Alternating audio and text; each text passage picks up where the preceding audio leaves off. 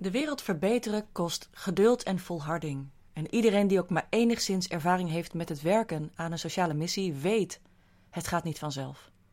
En vaak is het ook een kwestie van twee stappen vooruit zetten en drie achteruit. Dat kan enorm frustrerend zijn, maar als er dan iets wel lukt, is het ook hartstikke gaaf. En dan moet je zo'n moment vieren. Zelfs als dat betekent dat je weet dat je nog lang niet klaar bent en ook als je weet dat je wisselgeld betaald hebt. Iets anders is niet gelukt hierdoor.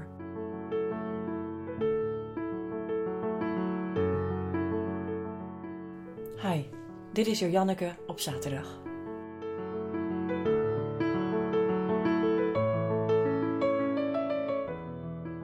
En dan nog moet je stilstaan bij het moment. Je moet natuurlijk niks, maar probeer het eens.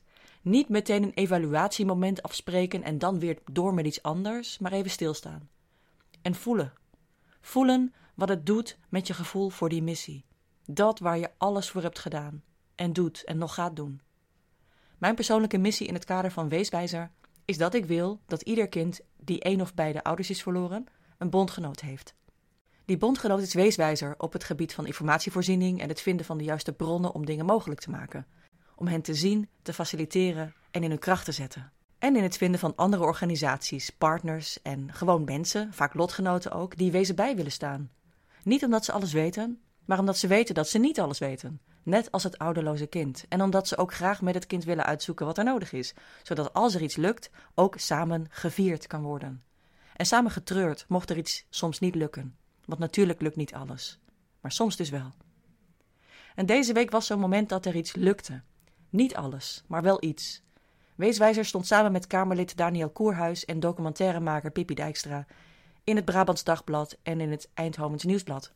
En naar aanleiding van dit stuk werden de dag en na Kamervragen gesteld in het vragenuurtje in de Tweede Kamer. Want wat was er met die motie van afgelopen november gebeurd? Die met algemene stemmen aangenomen motie waarin staat dat het ministerie van Binnenlandse Zaken en Koninkrijksrelaties een commissie moet opstarten om te onderzoeken hoe vaak en waarom woningcorporaties jonge nabestaanden uit hun huis zetten zodra hun ouders komen te overlijden. Die commissie blijkt er namelijk nog niet te zijn en er helaas ook niet te komen in die vorm. Wel komt er een expertgroep die samen met die woningcorporaties gaat kijken wat er kan veranderen. En ook Weeswijzer zit daarin. Maar de vraag is nog helemaal hoe dat precies gaat uitpakken. Wat ons betreft komt er in ieder geval nieuw beleid, maar zover zijn we nog niet. Maar wat was er dan ook alweer te vieren? Nou, er is een nieuwe wet aangenomen deze week. Ook afgelopen week en naar aanleiding van precies deze motie. Het wordt nu zo geregeld dat in ieder geval voor wezen die een koopwoning hebben geërfd, dat zij de erfbelasting over de waarde van dat huis, wat vaak in de tienduizenden euro's loopt, niet in een jaar hoeven te betalen. Maar dat deze wordt omgezet in een renteloze lening over een lange periode. Dit betekent dat in ieder geval deze nabestaanden uh, hun niet hun huis ver- gedwongen moeten verkopen om met een erfbelastingsschuld uh, te kunnen betalen en dan alsnog hun huis kwijt zijn. Want dat kan dus ook gewoon een scenario zijn. En dat scheelt dus enorm. Maar je voelt hem al, hoe zit het dan met al die wezen die in een huurwoning zitten? Wat gebeurt daar dan mee? Nou, die worden dus nog steeds uitgezet. Nog wel. Want de bedoeling is dat deze praktijken snel stoppen. En daar maak ik me dus heel hard voor. En dit is dus ook precies het dubbele gevoel bij het begrip mijlpalen vieren als wereldverbeteraar. Je voelt er altijd tegelijkertijd iets anders bij.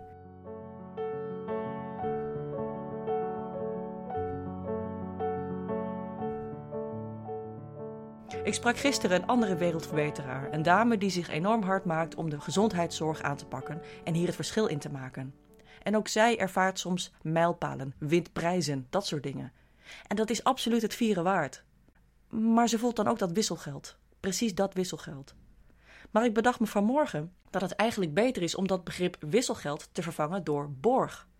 Je krijgt het terug wanneer je weer een volgende prestatie hebt verzilverd. En dat is een reis die je leven lang kan duren.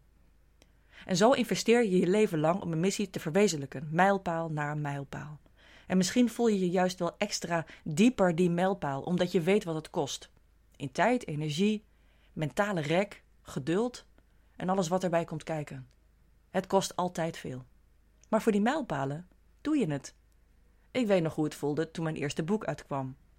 Dat was een heel groot feest voor mij en ik ervoer het als groter dan alle verjaardagen bij elkaar en eindexamen erbovenop. Ik vond het heel bijzonder, het was absoluut een mijlpaal. En het was de start van een heel lang bewustwordingstraject in Nederland over weeskinderen. En dat doet me natuurlijk enorm goed, want mijn wisselgeld was het delen van mijn verhaal. En het opgeven van eh, enige vorm van privacy daarover. En het delen van iets wat kwetsbaar was. Dat was het wisselgeld.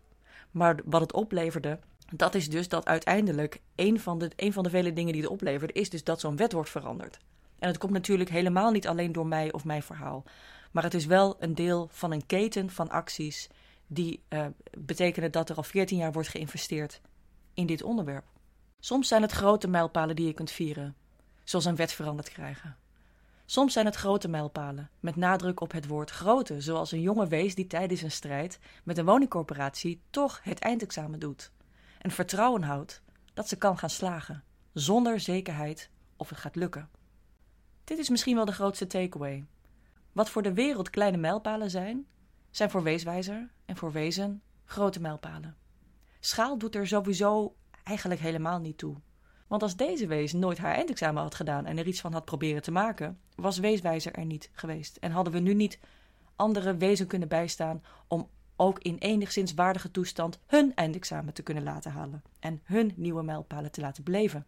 Een dierbare vriend, Martijn, uh, is onlangs overleden. En hij had stevast de openingszin als hij een nieuw iemand ontmoette. En hoe verander jij zo de wereld zo door de weeks? En daarna zei hij pas hoe die heette.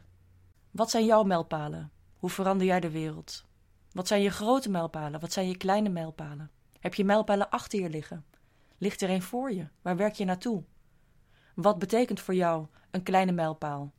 Maar betekent dat voor een ander misschien een heel grote? Fijn weekend.